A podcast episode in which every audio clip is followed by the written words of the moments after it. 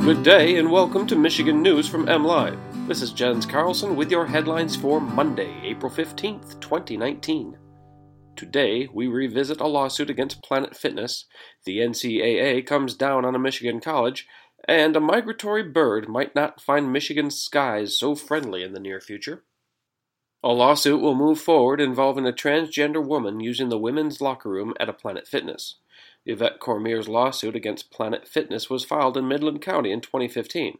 She says her membership was wrongfully canceled because she complained to fellow gym members about seeing a transgender woman using the locker room. A judge dismissed the lawsuit in 2016 and the Court of Appeals affirmed that decision. However, the Michigan Supreme Court ordered the Court of Appeals to reconsider.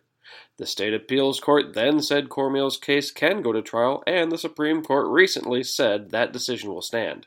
The issue that remains is Planet Fitness's alleged failure to reveal that it had an unwritten policy which allows an individual to use whichever locker room or restroom that corresponds with the gender that individual self identifies. Cormier's initial lawsuit was seeking damages of $25,000 or more from Planet Fitness. Saginaw Valley State University will vacate 395 athletic wins as part of NCAA penalties. SVSU committed 137 violations for improper certification of amateur athletes from 2013 through 2018. The wins come from eight sports. Softball led the way with 114 vacated wins over a four season period. Baseball was next with 78 vacated wins over a five season period. Overall, SVSU's investigation found 130 student athletes in 15 sports participated but were not properly certified, making them ineligible. The NCAA also put Saginaw Valley State University on probation until February of 2023 and imposed a $5,000 fine.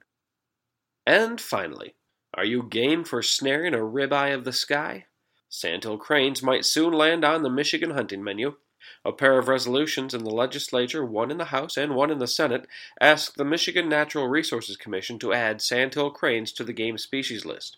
Representative Jim Lower of Cedar Lake introduced a similar proposal in 2017. He suggests a hunting season would help curb the negative effects of overpopulation. Because the sandhill crane is a migratory species, federal approval is required for a hunt. A number of states already have sandhill crane hunting season, including Minnesota and Colorado.